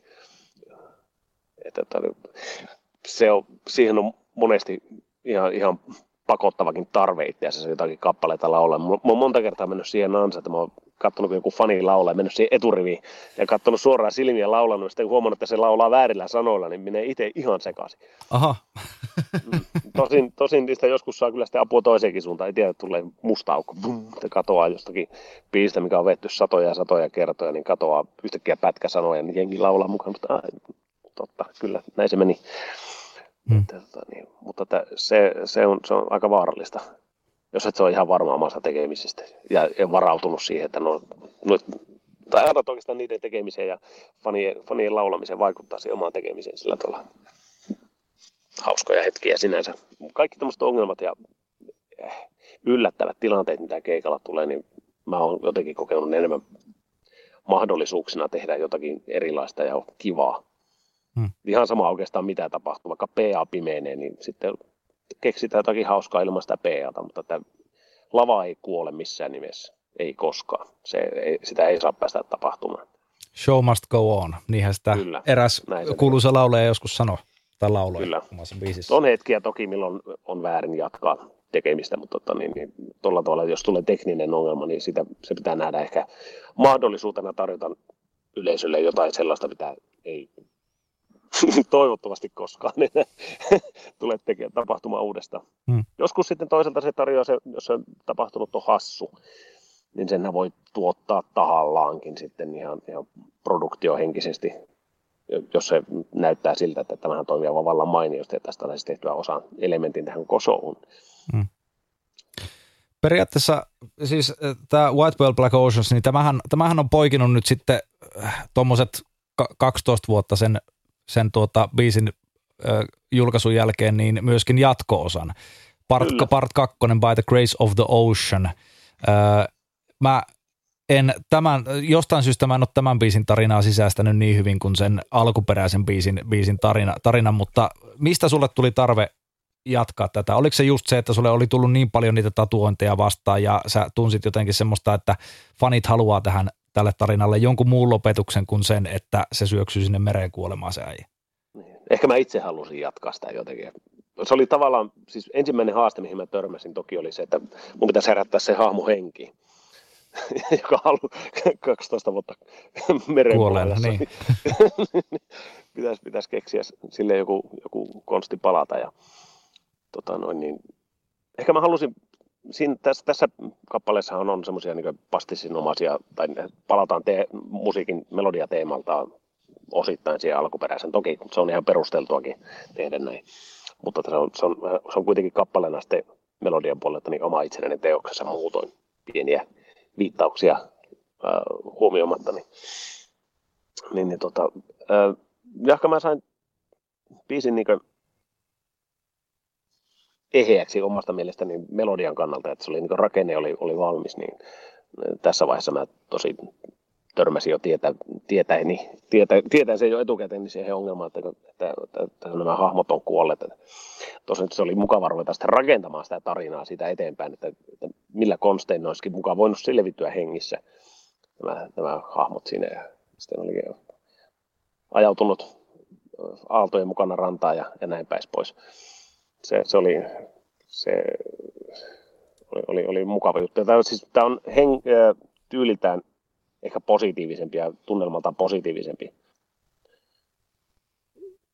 kappale ja, ja, ja tarjoaa sitten se onnellisen lopun, jota kaikki ei välttämättä sitten kaipaa toki fanikunnasta. Tätä on aina mahdollisuus jättää kuuntelematta tämän, mutta tämä tarjoaa se vaihtoehtoisen lopetuksen tuolle, tuolle, tuolle surulliselle tarinalle. Mm. Vähän niin kuin Hollywood-tyyppinen ending, että, että niin, ei, se, ei, ei, ei tapahtunutkaan sitä traagista loppua, vaan, vaan että kyllä siinä olikin sitten semmoinen onnellinen, onnellinen loppu.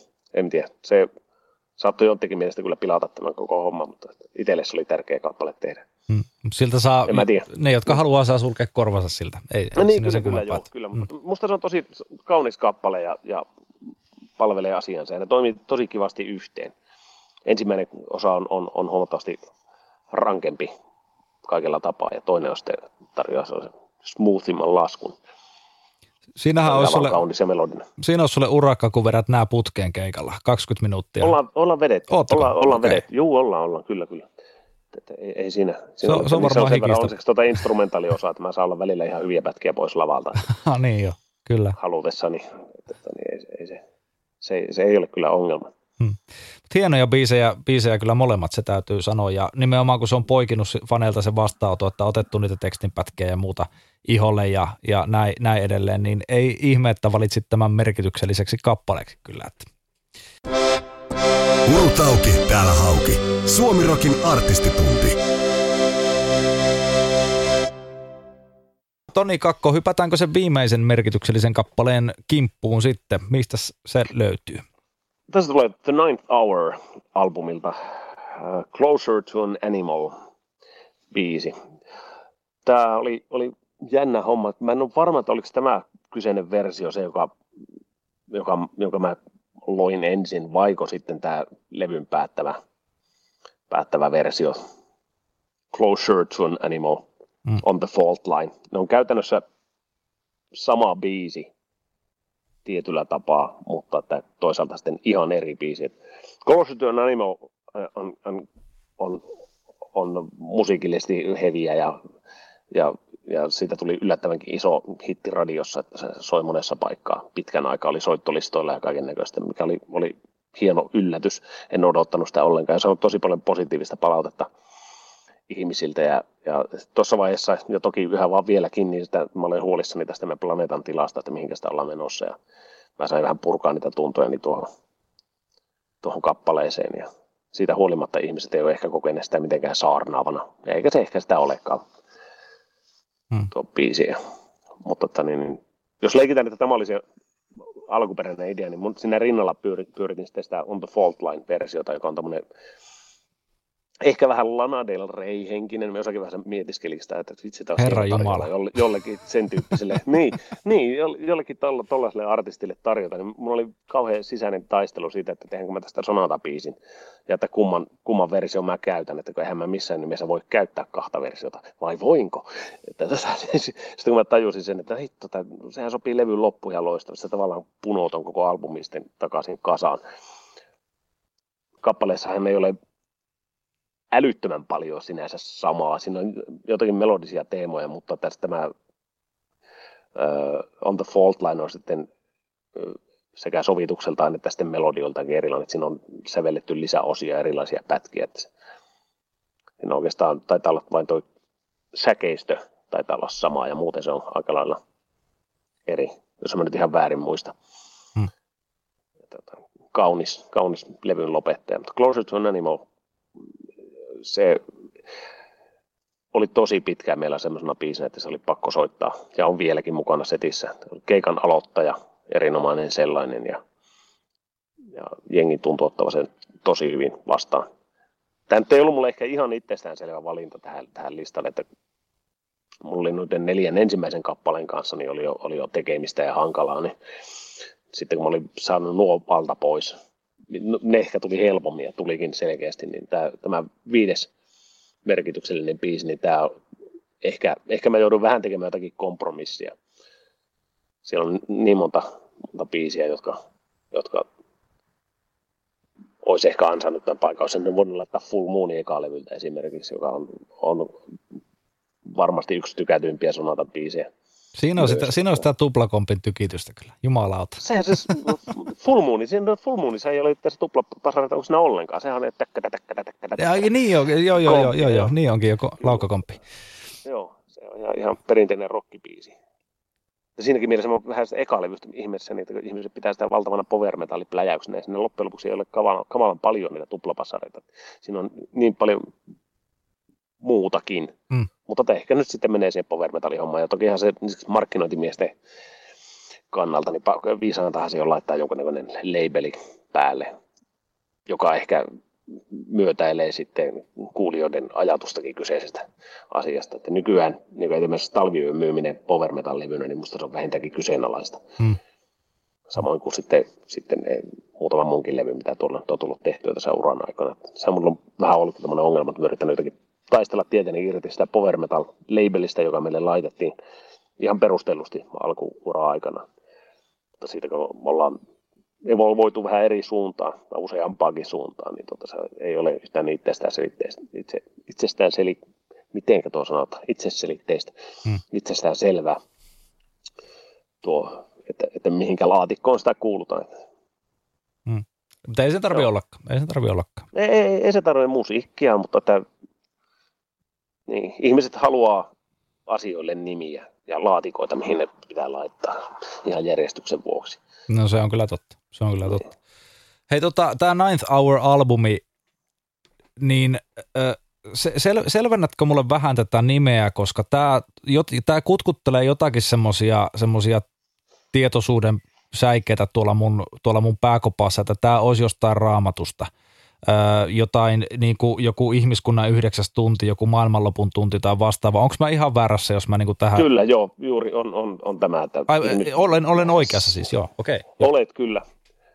Hitto, mulla, mä oon unohtanut osan siitä jutusta, mutta toki näissä pinnaltahan on, on, ilman, jos raamattu jättää pois, niin kyllä tässä vähän tuntuu siltä, että eletään tämmöistä yhdeksättä hetkeä, että, että niin jotain, jotain pitää tehdä, jos me meinataan jatkaa tällä planeetalla, että ei voi jatkaa samaan tahtiin. Että, että nyt viimeistään pitäisi herätä ja alkaa tekemään asioita, mutta että se oli myös tuo raamatullinen aspekti siinä, minkä mä tiesin. Ja jouduin sitä luettelemaan silloin haastattelussa tosi paljon, niin se, se oli joku raamatun tulkinnan mukaan, niin tunnit lähdettiin laskemaan jotenkin erillä tavalla kuin mitä, mitä, mitä meikäläiset lähtee. Mm. Että yhdeksäs tunti oli joku, yhdeksäs tunti oli se, jolloin Jumala taisi levätä tai jotain muuta.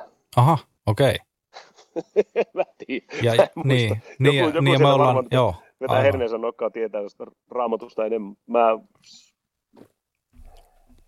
mä olen suoraan sanoen unohtanut sen, että miten se meni. Pitäisi tarkistaa pääpiirteitä, sä oot, sä oot kuitenkin oikeassa, kyllä sillä, sillä, on, sillä on raamatuklinen merkitys sillä jutulla kanssa. Mutta se oli mulle, silloin, silloin kun tätä promootiota kyseisen levyn kanssa tehtiin, kiertelin, kiertelin tuolla muolimalla selittämässä, niin se oli aina, aina sellainen, että jengi olisi kysynyt sitä joka tapauksessa. Hmm. Ja, ja yrittäneet alkaa mua valistamaan sille, niin pakkohan oli tuoda esille, että mä tiesin tämänkin puolen, mutta se ei ollut mulla se syy, minkä takia levyn nimeksi tuli The Nine Tower, vaan, vaan just tämä enemmän tällainen maallinen. Joo. Joo, no eikö siis, mä, mä itse olen pesun kestävä ateisti myöskin, ja siis mä jotenkin toi koputtelin noita mielensopukoita ihan sen takia, että mä oon äärimmäisen kiinnostunut kaikista mytologioista, niin kuin ihan sama, Joo. oliko se norskia vai oliko se raamatullista vai oliko se niiden yhdistelmää vai mitä tahansa, niin siellä on yksi, yksi mytologia, eli dogi tuli käymään. mutta, mutta niin, niin, niin tota, ja pakko kysyä tästä, kun saat tästä meidän maallisesta puolesta, eli pallostamme huolissaan, niin tässähän nyt oli no Kemissä ja muualla Suomessa niin äärimmäisen kova kesä näin niin kuin helteiden puolesta. Sitä hehkutettiin tuolla sanomalehdissä koko ajan, että voiko on kiva, kun on hellettä kerrankin. Ja mä olin vaan ihan pelkoperisessä, että vittu me kuollaan tänne kaikki ihan oikeasti, että paistutaan hengiltä. Niin millä mielin sä seuraat tätä keskustelua tästä no ilmastonmuutoksesta ja tästä meidän pallon, pallon tulevaisuudesta? Tuolla somea kun selaa, niin mä oon välillä aika paniikissakin näiden asioiden kanssa. Kyllä joo. Mä ihan sama mulla tuossa mennessä menee välillä vähän hysterian puolelle tuo juttu, mutta kun tässä on tuon pienten lasten vanhempi, niin sitä haluaa, haluaisi ajatella asioista positiivisesti, että me onnistutaan tässä ja se, se, miten tässä onnistutaan on se, että me kasvatetaan tämä oma jälkikasvu tekemään asiat oikealla tapaa.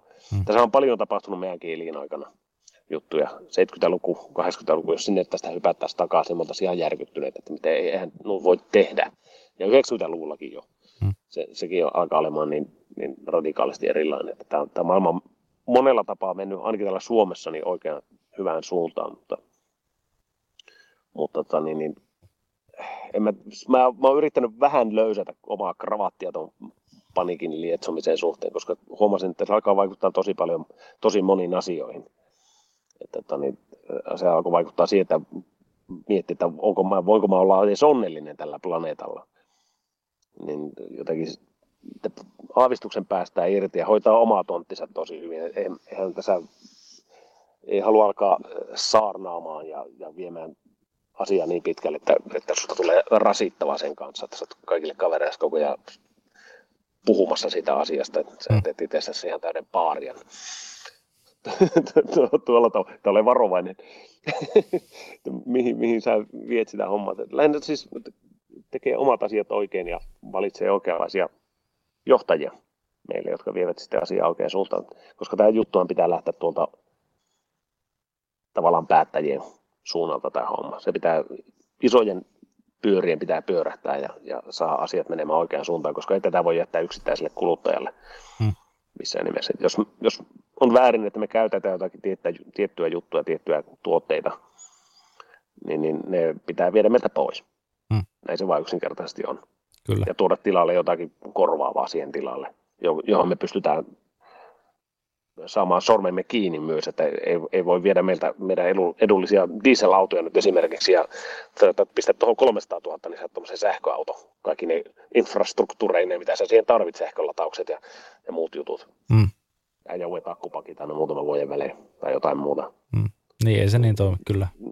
Niin, ei, ei, ei, ei kaikilla ole rahaa semmoisia. Ei minullakaan ei, olisi rahaa semmoisia. Ei, no ei, ei minullakaan.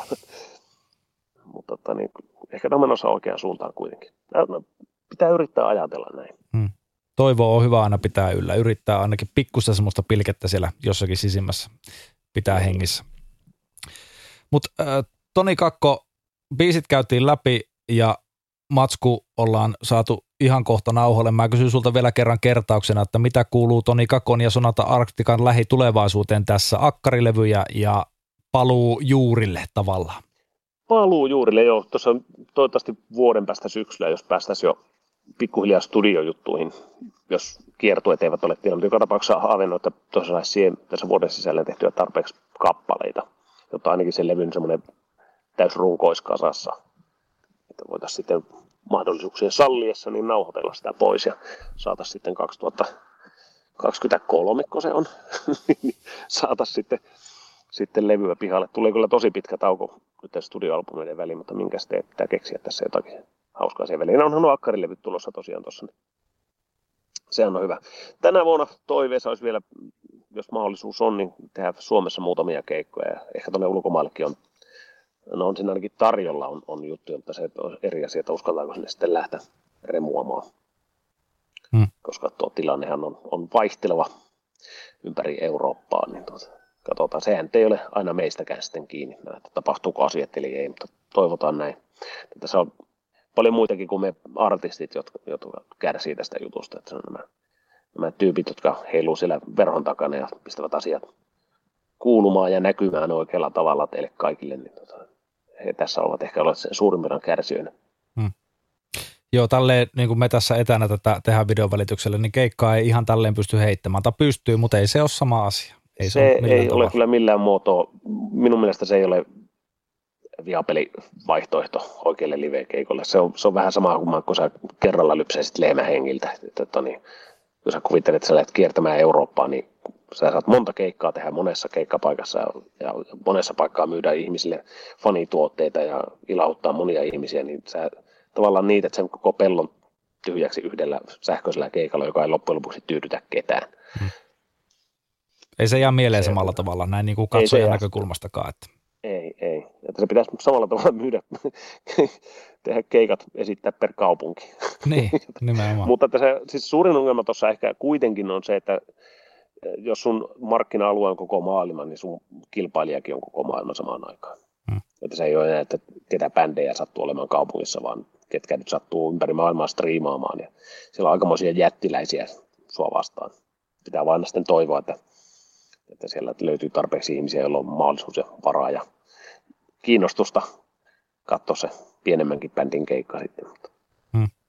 Ei, ei tämä, tämä ei kyllä toimi tällä haavaa vielä. Tähän pitää kovasti tapahtua teknologiassa jotakin muutoksia, että se alkaa futaa hmm. sillä tapaa, että se on kellekään järkevää. Näinpä. Toivotaan, että pian pääsette sinne, sinne tuota, mikä aina joka ikisen suomalaisen ja maailman power metalliorkesterin kommenttikentissä sosiaalisessa mediassa vilahtaa, eli Come to Sao Paulo. Siellä lukee aina no niin, Come to Sao Paulo. Toivottavasti niin, pääsette pian sinne. Joo. Why don't you come to Brazil? niin, nimenomaan.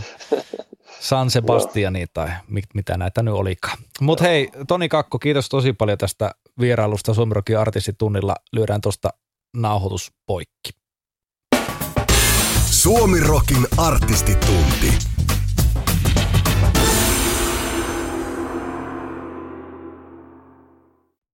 Kun käy näin. Älä tingi, ota kingi. Pilkington, se on tuulilasien ykkönen Suomessa. Löydä sinua lähin asennusliike osoitteesta tuulilasirikki.fi. Laatua